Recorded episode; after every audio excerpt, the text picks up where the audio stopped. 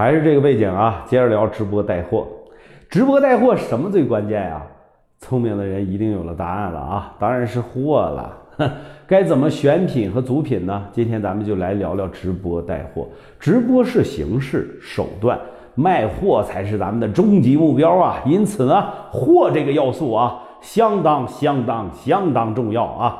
重点呢，要和大家聊一下直播间的产品的分类、选品的标准、测评等方式啊，这三大块儿。产品分类第一大块儿啊，直播间的产品大致可以分以下四类啊。第一个引流产品，同客户画像不同品类的产品，微亏或者是不亏，也就是少亏点啊，可大量销售提升转化率，这就是引流品。还有呢，福利品。纯亏的啊，亏到你肉疼的那种，哎，所以呢要限时限量，用于拉升人气的。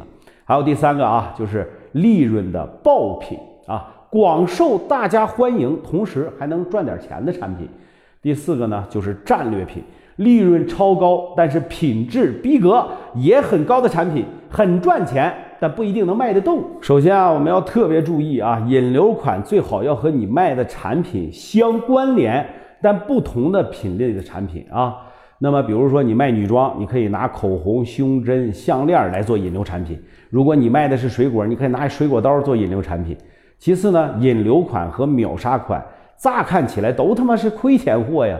但作用有所不同，一定要区分开。秒杀款是什么呢？实打实的这么亏钱呢？但是往往会限量啊，比如说一次只是只是上直播间的实时在线人数的百分之十的库存，营造抢购的那种气氛，目的是告诉大家，你看看啊，就你喜欢纠结，担心这个担心那个，没抢到福利吧，对吧？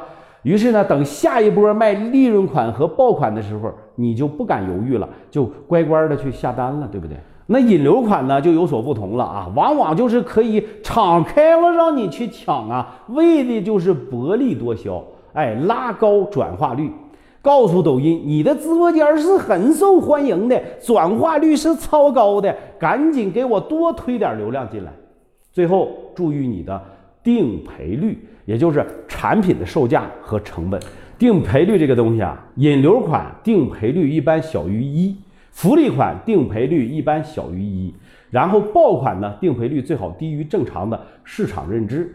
比如说你看起来值五十九块钱，你只卖四十九块钱，而你的成本只有三十九，那么战略款呢，这个对于小白来说的话可以忽略，因为基本你没有机会卖嘛。啊，今天是选货的第一期啊。